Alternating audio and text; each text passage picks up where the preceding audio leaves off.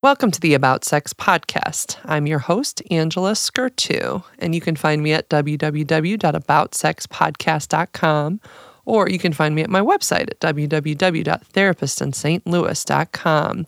Today, I am interviewing Eden Adele. She is a self love and relationship advisor. Um, hi, Adele. Or no, Eden. I totally screwed it up as soon as I say hello to you. Hello, Eden. no worries. I have that effect. It's okay. ah, well, you just seem you seem big, like a performer. So I'll take that. I'll take that. There, there's definitely that element.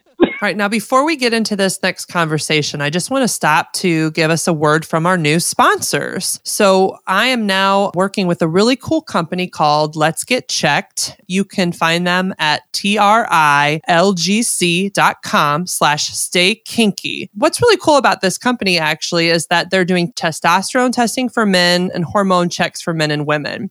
A lot of people are struggling with hormonal imbalances and reduced testosterone levels, which really can impact your sex sex life. And so more and more men and women are trying to test their hormone levels to see how they're doing. One in four men over 30 are actually low in testosterone. Symptoms you might want to look at include fatigue, erectile dysfunction, low sex drive, anxiety, brain fog, even having a hard time making decisions, which is basically most of my client population. Just teasing. But I mean, enough of you who come see me are actually really struggling with testosterone levels and your sex drive. So, what's cool about this group is you can pick from either a male hormone test kit, a female hormone test kit, or an STD test kit. And what's really cool is they send it right to you in your home. You do what you need to do to take the test. And depending on what test you use, you'll either have to do a blood sample or a blood sample and a urine sample. And then you send it back, and everything's completely confidential. And basically, they deliver to your home, they collect your sample, they review your results for you. So, depending on what happens with your test, they may provide a prescription in some cases. Usually, it would only be for something like if they're treating STDs. If you do end up having something longer term, like hormone therapy, then you'll likely be referred to a longer term provider. But at least you'll know where you stand. So, it's really cool. Your results are available and they'll be reviewed by a physician. And then a nurse will contact you for a consultation over the phone.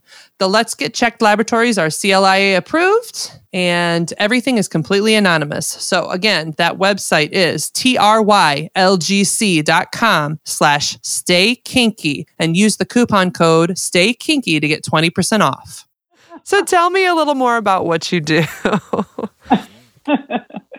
well, I work primarily with women over 40, my favorites, my peers, my loves, my hearts.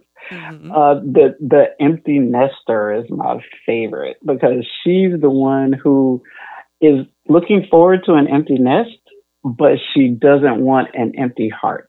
Oh, I like that. And I mm-hmm. show up with my tools and tactics and techniques and tips and all those wonderful things to help her bridge the gap so that she doesn't feel like she's missing out on what is arguably the best part of her life. Because it's single, right? She's single, so it's a time to kind of explore, and also you don't have your kids around, right? that part. Mm-hmm. That's really that part. yes, yes.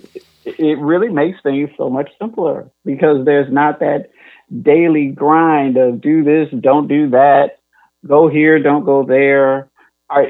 All of that isn't there anymore.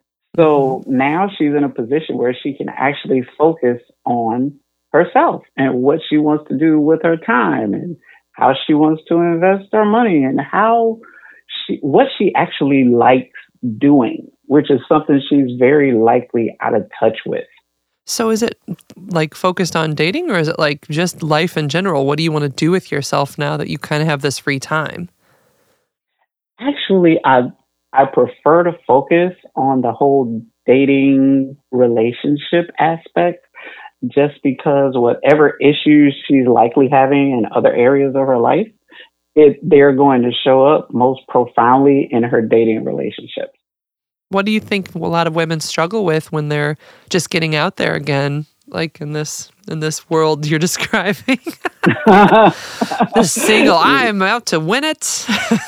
yeah, yeah. Mm-hmm. It, it's it's interesting to say the least because most of these women have been in long term relationships before. Okay. Either they were married or they had a partner for more than 10 years.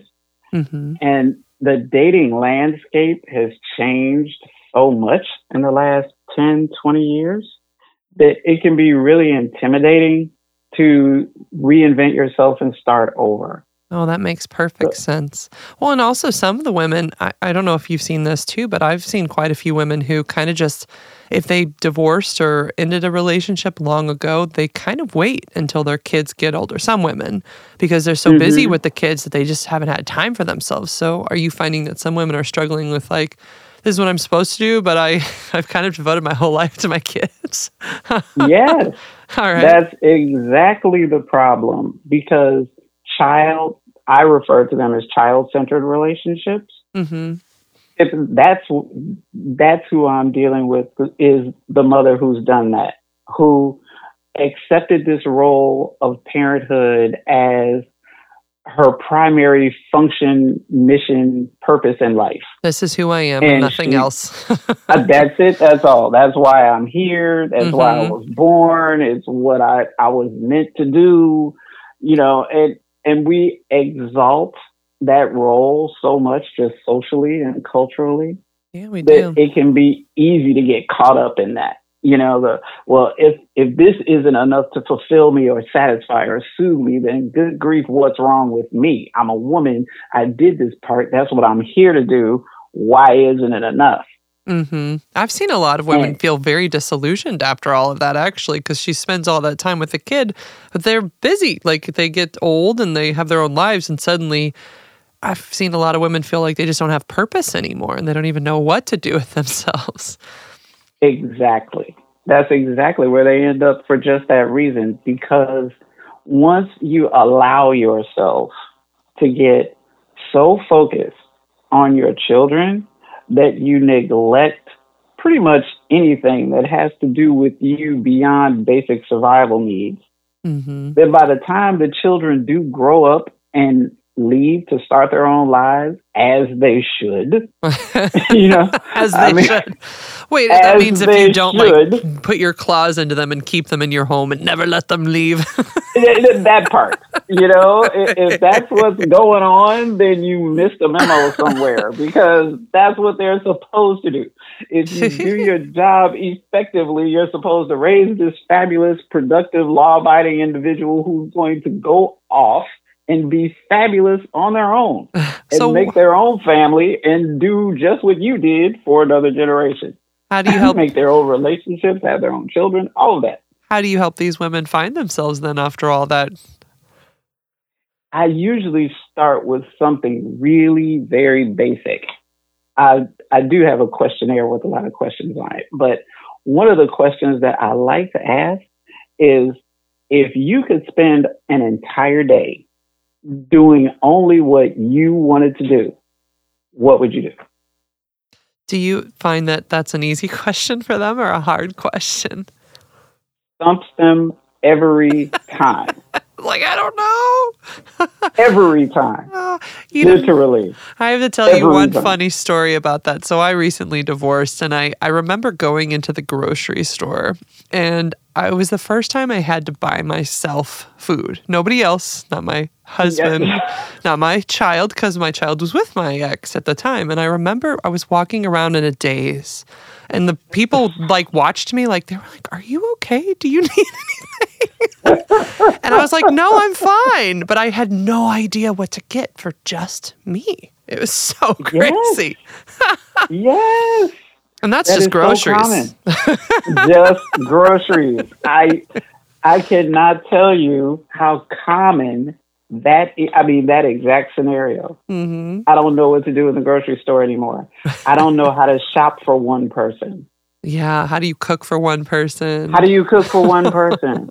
how do I leave I don't the even house? know what I like. so how do you help them? Like. How do you help them figure it out? Because it was pretty hard to figure out. You know what I'm saying? Yeah. That part. I like to start with a little bit of fun when I get them right there. Okay. Like which which foods are your guilty pleasures? Okay. Because we have so many emotions tied around that, around what we eat and why we eat it. But if I can get them back to the guilty pleasure, then at least I'm opening the space where they can allow themselves to associate pleasure with how they nourish themselves. You know what's interesting about that is that you what you just kind of pointed out is that women feel guilty for taking care of themselves. It's a guilty yeah. pleasure, but it's actually just a guilty self-care. Like That's it. Huh. That's it exactly. We have especially after parenthood mm-hmm. where you spend all of that time putting your family, your children, your spouse, your partner, your job, your community service, church, neighborhood, all of this stuff comes before even a time for you to meditate, time for you to journal, time for you to ask yourself the question, what makes my heart happy today? Mm-hmm. Just today. I don't need to figure out my whole life in this moment. Just today. And the reason why I go back to these places is because whoever the woman is that shows up for these exercises is the woman that's going into the relationship. Mm. I have a hashtag that I use a lot that says self love is the only love. Mm-hmm. And that's why I use that hashtag because our self love relationship is the one that we duplicate in all the other ra- relationships that we have. Do you think that women really struggle to love themselves then?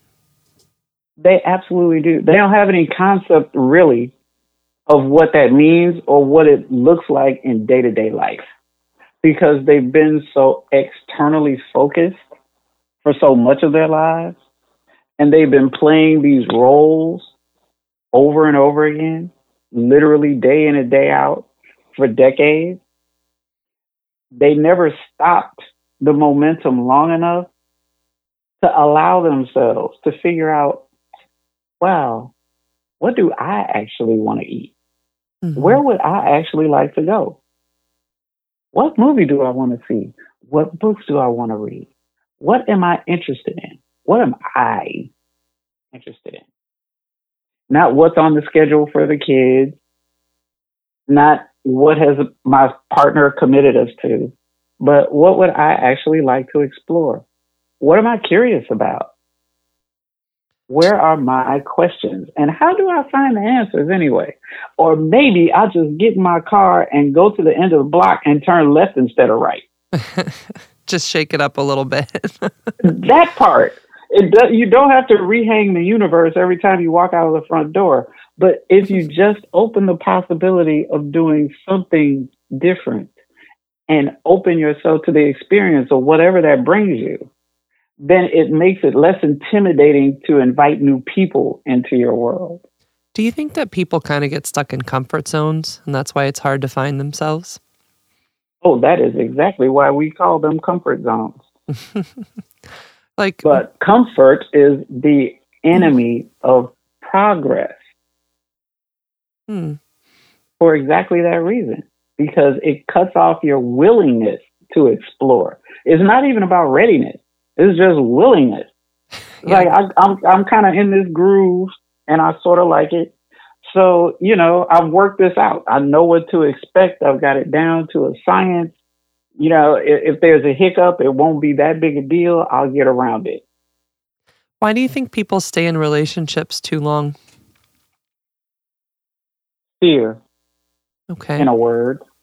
if, if I just had to describe it in a word, it would be that, which manifests itself in innumerable ways, but mostly just fear. It's like because they've invested so much of their identity in their relationship status. Mm. So they don't have any idea what they look like without being Mrs. So and so or without being so and so's girlfriend boo, bay, lover, whatever they call themselves now. they keep changing that. I don't know if it's boo or know, bay. Right? And every time they give me a new one, I'm like, wait, what happened? right. right. I mean, they're all the cute, lame, though. right. They're they're adorable. They, I tell you, they are increasingly adorable. but they don't know what they look like that way. Particularly if she's one of those women who did the high school sweetheart thing, mm-hmm. and she's been with the same man since high school, and now she's over forty, and she has no clue what it is to engage on that level with another man. Mm. So, would you say kind of step one is helping them find themselves, but then step two is learning how to be in the relationship? Absolutely. In that order. Okay. It has to be in that order.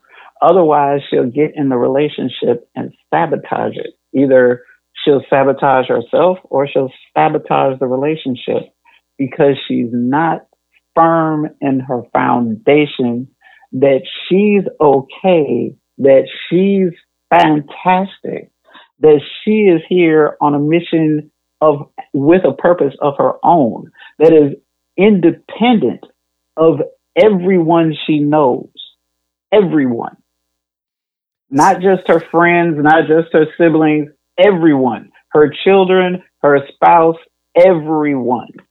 So how she do they sabotage? Independent purpose. Yeah, well, so how do they sabotage it if they don't have their own kind of independent purpose like you describe?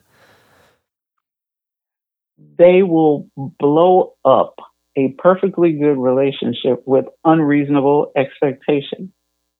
That that relationship is somehow supposed to substitute for their empty If the relationship now becomes their reason for living, their purpose for being here, their universal, oh, I've got to get up this morning because I'm in this relationship and I've got stuff to do relative to that. Mm. So it's that like they is just a great kind of, way to blow it up. So they just kind of instead maybe the first part was they were just spending all that time with their kids, but then suddenly, you know, now that the kids are gone, they just funnel all that attention into the relationship and maybe put too much pressure on it. Like you said, too too high of expectations. I was looking at one of your questions that you know, like po- questions you typically ask your clients, and one was, "How much alone time do you want once you're in a relationship?" And I was thinking about that related to that. Maybe they would just be like, no, all my time's with my partner instead of actually separating, like, okay, well, I want some time with my partner, but I need this other time for me and whatever that is. Absolutely. And it's, it's, I asked that question specifically because a lot of women believe that their romantic relationship is also supposed to be their entertainment. Oh, I could see that. you know, mm-hmm. if, if if I'm not with my friends who also get cut off once she gets into a romantic relationship, but that's a different discussion. you know, but it puts too much pressure on the relationship to be for you everything that all these other relationships and connections were for you.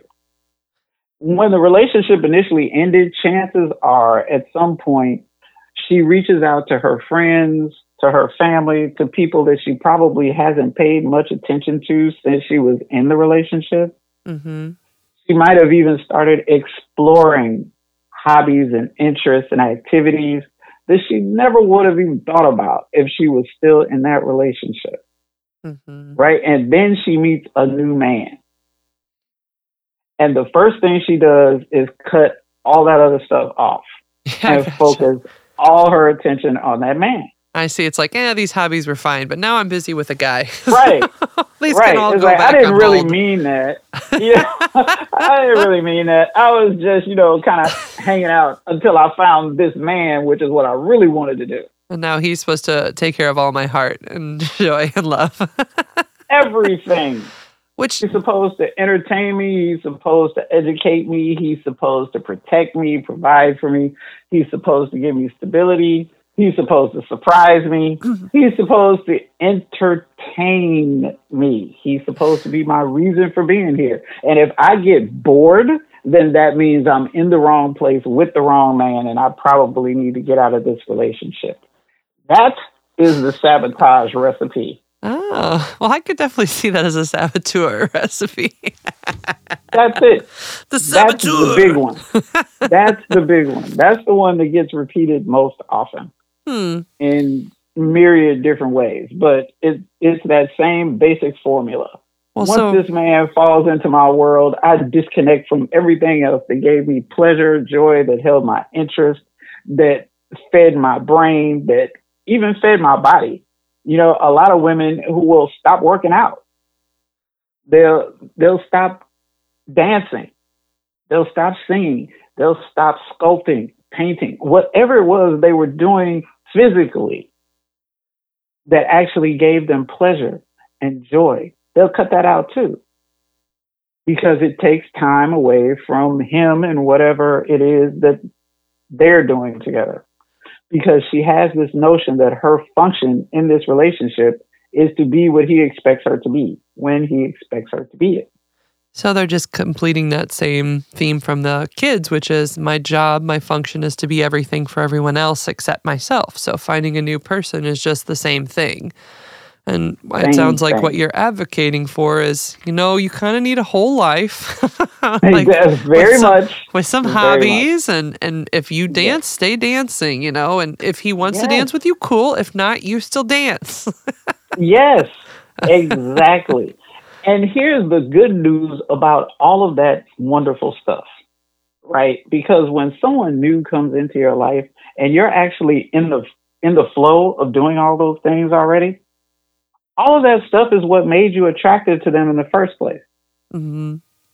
Your interest, your energy, what you were putting into all of that and what you were getting back from that was what changed your energy to make you attractive to that person in the first place. And that's why when you cut all that stuff off, the relationship suffers. Well, yeah, because you're not doing the things to keep it up, essentially. I mean, that's you're what initially being. attracts you, but like it's what also keeps the attraction going. It's exciting when people are confident or they have their own thing. And yes, it's nice to spend time with each other, but it's also like it's nice to have your own thing and feel that sense of I miss you. Like, oh, well, it was I was yeah. sad not seeing you tonight, but I'm glad you did something for yourself. Now, yeah. do you ever find some people though, because I, I think it probably depends on the relationship too, but do you ever find people kind of being possessive of each other's time? Because I mean that could be part of the problem too. Absolutely. And that that really is the opposite end of the same spectrum that spectrum where on her end she's likely to feel like, oh my goodness, he's supposed to be my entertainment. I'm supposed to focus all my attention on him. On the other side, he could be he could be the person who's like, well, your your purpose here is me. That's why you're here. Mm-hmm. You're my entertainment. you're, yeah. you're no, here to meet true. my needs. I see, I see that you you work more with here. women, but of course, men can have be guilty of the same things essentially. absolutely, absolutely. Uh, my clients are about thirty percent men, actually. Oh, oh really? Well, so there you go. Surprised me. it would surprise me, but nonetheless, it's very true. The dynamic is definitely not gender specific. It is just a dynamic. Do you find that people struggle with the dating world? Okay, so say they've done these things that you're agreeing, you're like, no, you're being a whole person now and doing what's best for you. What do you what do you find people struggle with when they are starting to date again then? Even after having made themselves awesome people. this idea that they have to manage somebody else's emotions. Huh. The idea that they have to be what someone else expects them to be that they, or my favorite phrase is they have to make them happy. Oh, yeah, I've heard that one. that is the trap that too many of us fall into. My mission in this relationship is to make them happy. Mm. Therefore, if they're not happy, it must be something that I'm doing or not doing, something I am or something that I'm not. It's, but whatever it is, I have to fix it. Mm. And the truth is, happy relationships can only occur if the two people in the relationship are happy already. Mm-hmm. It's not the relationship that makes you happy. The relationship is where you come to share the happiness that you already have mm-hmm. with someone else who has a congruent form of happiness. That's what keeps people happy. It's not the relationship itself that's making anyone happy. Mm-hmm. What's happening is two happy people who enjoy the same, similar, not the same, but who enjoy congruent, compatible, similar things found each other. I mean, why wouldn't they? They're pursuing similar, congruent things. Mm-hmm. So they found each other and they were attracted and there was chemistry and romance and all of that. So they got together to share the happiness they were already experiencing. To your point, um, so somebody who kind of already has a pretty decent, happy um, personality, usually they know how to regulate their emotions and handle them, right? So they know, oh, when I'm sad, maybe it helps me to go exercise or go do yoga, or I do better if I go for a drive, for example, like you were de- you were describing something like that, driving left instead of right at the end of a street. Yeah. But like taking that time alone to figure out how to manage your emotions and own when you're sad or happy, not like blame it on another person, is a part of that. It sounds like. And then when you're in a relationship, you're not blaming it on the other person when you're unhappy. You're just, but you've developed essentially, these are the things, the self care things that help me get to a better space. And maybe a partner can help along with it, but it still involves you looking at, oh, this is what helps me. I do like turning left. I do like shrimp cocktail. yes. I don't care what it is. It's just whatever your vice is. Yes. Absolutely. Yes. That's exactly why the only people who are happy in their relationships are happy people. Hmm. Well, so it wasn't you... the relationship that made them that way. They were already happy when they got to the relationship.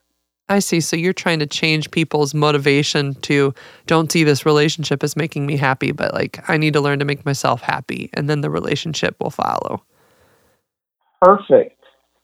The relationship is the icing. It is not the cake. The cake must be made and delicious before you ice it. now you're making me want cake, damn it. I know, right? Isn't it just the best stuff in the world? so do you find I'm that do you ever find that some people, okay, one of your questions on here that you mentioned was how do you handle breaking up when you still wanted the relationship? So, do you do you ever find that when people kind of experience that unexpected breakup that it's a little harder for them to move Absolutely. on? Or what do you see? Most definitely. That's where attachment styles become more of an issue. Okay. So, people who have anxious attachment styles or even angry attachment styles, meaning that there's a lot of nervousness and tension around the issue of abandonment mm-hmm. or mistreatment. And this is the kind of person who likely grew up seeing that sort of dynamic in their parents. Mm-hmm. And they associate that with that became what love looks like to them. Mm-hmm. You know, right or wrong, good or bad, whether it's healthy or not, that's the groove that got driven into their brain during their formative years. So fast forward 20 years after that, they duplicate what's in that groove because that's the groove. The good news is you can always create a new groove, but you have to be aware first that you're running in this toxic groove. So you have to be willing to create a new one. So if a relationship ends unexpectedly and you wanted to keep the relationship, if you're already the kind of person who was responsible for themselves and their own emotion before the relationship, you'll do that after the surprise. Mm-hmm. You'll have a time when you're sad, upset, angry, frustrated, hurt, scared, all that stuff that normally happens after a loss because it is a loss. If you still wanted it, it registers to you as a loss. Mm-hmm. And there's an element of registering loss and grief that is physical. And there are other elements that are mental and psychological, and even more elements that are emotional. And you'll go through all of those. Mm-hmm. But the important thing is you will go through them, you won't stay in them. you will go through them. And in your healing process, you will take the lessons learned and use them to make your next relationship better instead of making your last relationship bitter. Hmm. That's the difference between a happy person and an unhappy person. What do you think are some of the things like the the hurdles that people have to overcome then to become that happy person? You know, whether it's like say they're in a relationship or or if they are single, like what are some of the little hurdles that they struggle with to get through and become that happy person? most of them are unwilling to give themselves permission to focus on themselves. Mm. They they just get caught up in this notion of either it's my job to make this person happy or this is what I've always believed a relationship is supposed to look like. Okay, so, so if that means willing. I have they're just not willing to change that. They're not willing to create a new definition of what a relationship is. Mm-hmm. And they're not willing to reinvent who they are in the relationship. Well, so what happens? They're not then? willing to see themselves another way. They're not willing to, to be another way or to see themselves another way. So, do they stay perpetually single or something? I'm just curious. Many times, that is a it's just a big part of the reason why we have such dismal divorce statistics. Mm-hmm because people are unwilling to reinvent themselves or to rewrite how they see relationships. If they got into a relationship in their teens and 20s and they stayed in that same relationship with the same person, they expect that the relationship is the same and it isn't. The truth is that relationship has gone through mutations and changes and variations that make it impossible for it to still be the one that was originally created nor should it be. You should not be the same person at 40 that you were at 20. If you are, you just wasted 20 years. you know, I the think you have a pretty good point there. just saying. It, you you cannot possibly be satisfied with the same life at 40 that you were satisfied with at 20. Mm-hmm. The problem is that many of us got into our relationship groove in our 20s and we never rewrote it. Huh. We, eh, we didn't evolve it. We didn't allow it to change along with us. And we got constantly frustrated because we were changing anyway. And so was our partner. So the same stuff that we did before wasn't working anymore and we felt like we were running up against this brick wall that many people choose to label the wrong person, which is actually not true most of the time. Most of the time, it, the problem isn't the person. The problem is that you're still trying to have the same relationship 20 years later. You know, I've definitely seen that, you know, where it's like they kind of met in their 20s and you want different things in your 20s than you do in your 30s, 40s, 50s, right? So if couples don't learn to grow together, you know, like think of what you, where you're at in your 20s. You don't have kids, you don't have a lot of responsibilities. Mm-hmm. Um, maybe they're living in an apartment together, but it doesn't matter. You know, it's like, okay, we each mm-hmm. have a little money here and there, we're good. But then as you get older and you have your kids, you want more of a partner, you want more support. You know, I've seen people who it's like they don't, they change or they don't change together or they change in completely different ways. And it sounds like you kind of need to reinvent your relationship to keep it growing across the years. Absolutely and and that's a very deliberate thing. It doesn't just kind of happen. Mm. That happens with couples who actually make it a point to sit down with each other. maybe they go out together and on a park bench on a beautiful day, and they literally ask each other the question, "Babe, are you getting what you wanted from this relationship? Are how is your peace of mind right now? Mm-hmm. Do you feel like this is a struggle for you in any way? And do you need more? you know?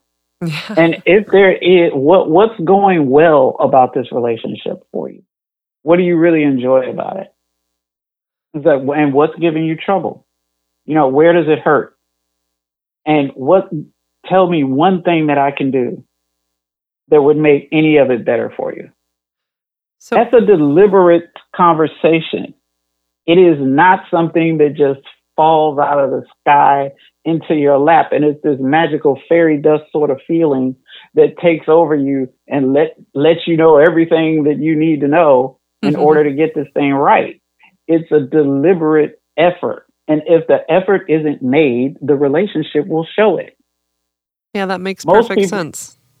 you know, most people will get into a relationship and never ask these questions. They will just assume that they're talking about the same things because they're using the same words. So do you They use- find um do you find that sometimes um like I kind of want to shift a little bit for a moment into sex because I'm a sex therapist. This is All the right. About Sex podcast. Do you find do you find people struggling with their sexual part of dating or is that a good thing? Does it what does it end up looking like across the board from your side of things? It's become a lot more difficult than it needs to be. And I think it's primarily because people are dedicated to making sex something that it really isn't designed to be. Meaning, sex is primarily a, a mode of communication. Hmm. It's a way that couples, that intimate couples use to communicate the level and the depth of their feelings for each other in a way that is different from every other relationship that they have. That's that's what makes an intimate relationship special. Right is the sexual aspect. That aspect belongs in that relationship and in no other relationship. So Right. how do they struggle to communicate then? Since it's a form of communication. because that's not what they're using it for. What are they They're using it using for? To escape boredom. Hmm. They're using it to stroke their egos. They're using it to punish each other. well, They're using it to uh, manipulate each other into getting what they want. Hmm. They're using it for all of these things that is really not supposed to be. It it never it never was supposed to be that. If it was, then here's an example. Sex in its at its most basic rudimentary form is skin to skin contact. okay. With that said, it shouldn't mean much more or less than say a handshake. Again, skin to skin contact. Well, but it's a pretty intimate I mean, form. if we, that's what I'm, that's what I'm getting to. That's what makes it so wonderful when it's used properly and so destructive when it's not. Hmm. That's why when it's weaponized, it can destroy people's lives. I see. So you see people kind of weaponize it at time against at times against each other, and that's when things go awry. Absolutely. Absolutely. It's even in the most toxic situations. Sex happens not because the couple is trying to express their love for each other. Sex happens because somebody is trying to punish somebody. Somebody's trying to humiliate someone, degrade someone. Weaponized sex is a very powerful weapon. But sex used properly sex used for love, sex used for communication, sex used for connection, sex used to bring people together rather than to drive them apart is also extremely powerful. That's why we have these stories and these movies and this culture all built around romance. What would be an example of somebody using sex as a weapon? You know, just get an idea of what you're talking about. there's a subject that isn't discussed very often, but is actually a quite common occurrence. Marital rape Okay. is weaponized sex. But so is sex for a new purse. Or I'm going to withhold sex because I know you want it, but you made me mad today. Okay. So I, I see what you're saying. So it's kind of like either the withholding or the taking of it without someone's permission in some way is the way you kind of weaponize it.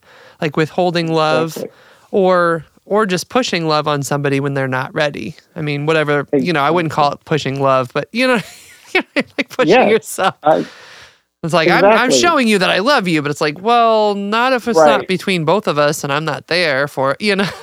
okay, that makes that, sense. That part. It has to be mutual. Mm-hmm. If it's not mutual, it's not loving, no matter how you feel about it. Mm-hmm. Because if it isn't mutual, then somebody has some kind of sense of entitlement that doesn't belong to them. I don't have a right to anyone else's body just because I think I want it. Mm-hmm. Even if we're in a relationship. Oh, yeah, absolutely. I still have to get permission for that kind of access. No matter how long we've been together, I mean, how many children we have, mm-hmm. no matter any of that, I still have to get permission to access someone else's body. Even doctors have mm-hmm. to get consent to access our bodies, to treat us, mm-hmm. to save our lives. Absolutely. They have to get consent for that. But for some reason, we get into these sexual situations and we think consent is not a big deal. That it's not even an issue. Because if I want sex with you, it's your obligation to allow me to. Mm. And if you don't, I'll just find a way to manipulate you into it. I see what you're saying. And then, like on the opposite end, you know, the withholding of sex, I mean, it looks like, I mean, if you go back to learning to own your own emotions and dealing with your own feelings, it may look like not withholding sex, but recognizing what's going on for you personally. Maybe asking your partner for something that you need to feel more connected to them to be sexual. Um, but when people kind of withhold sex, they don't do any of that personal work to kind of find out who am I? What do I need? What's making me unhappy? How do I get this for myself so that I want to be sexual? They just kind of, you know, spitefully withhold sex, which that's the thing that Absolutely. definitely happens too. Okay. And it doesn't have to happen that way. It can really be fixed fairly easily. And if if a couple is willing to rewrite, reevaluate how they see sex, how they practice sex, and the meaning of sex in their relationship, it just opens up so many doors to so much more pleasure and joy. One one specific way to do it is to take sex out of the realm of simply genital contact and make it a full body experience. Mm-hmm. Just the willingness to do that opens up an entirely new playground of sensation, of feeling, of sensory stimulation, of memory making, which is really what makes good sex feel so great, is the way you replay it in your mind after it's over. the meaning that you attach to it is what really makes it so good. It's not just the orgasm. If that's the A game, then you've got more game to play. Well, Eden, I've really appreciated having you on. We're towards the end of the podcast. Is there any final message you want to send out there to the single women or men in their 40s about, you know, what you want for them in general? Absolutely. Stay present, stay exploratory, and have fun. Enjoy. Give yourself permission to enjoy yourself. Uh, thank you so much. And how can anybody find you? Feel free to plug anything you want right here. Awesome. Come to my website, www.edenadele.com, or visit my Facebook page, which is a lot of fun. I ask a lot of questions, and the engagement is interesting. And the page is Get Back to Passion, all one word on Facebook. Enjoy the conversation. I'm there every day. Yeah, I enjoy the conversation. So thank you very much for coming on the show. And that we've been speaking with Eden Adele. And this has been the About Sex podcast. You can find me at www.aboutsexpodcast or www.therapistinstlouis.com.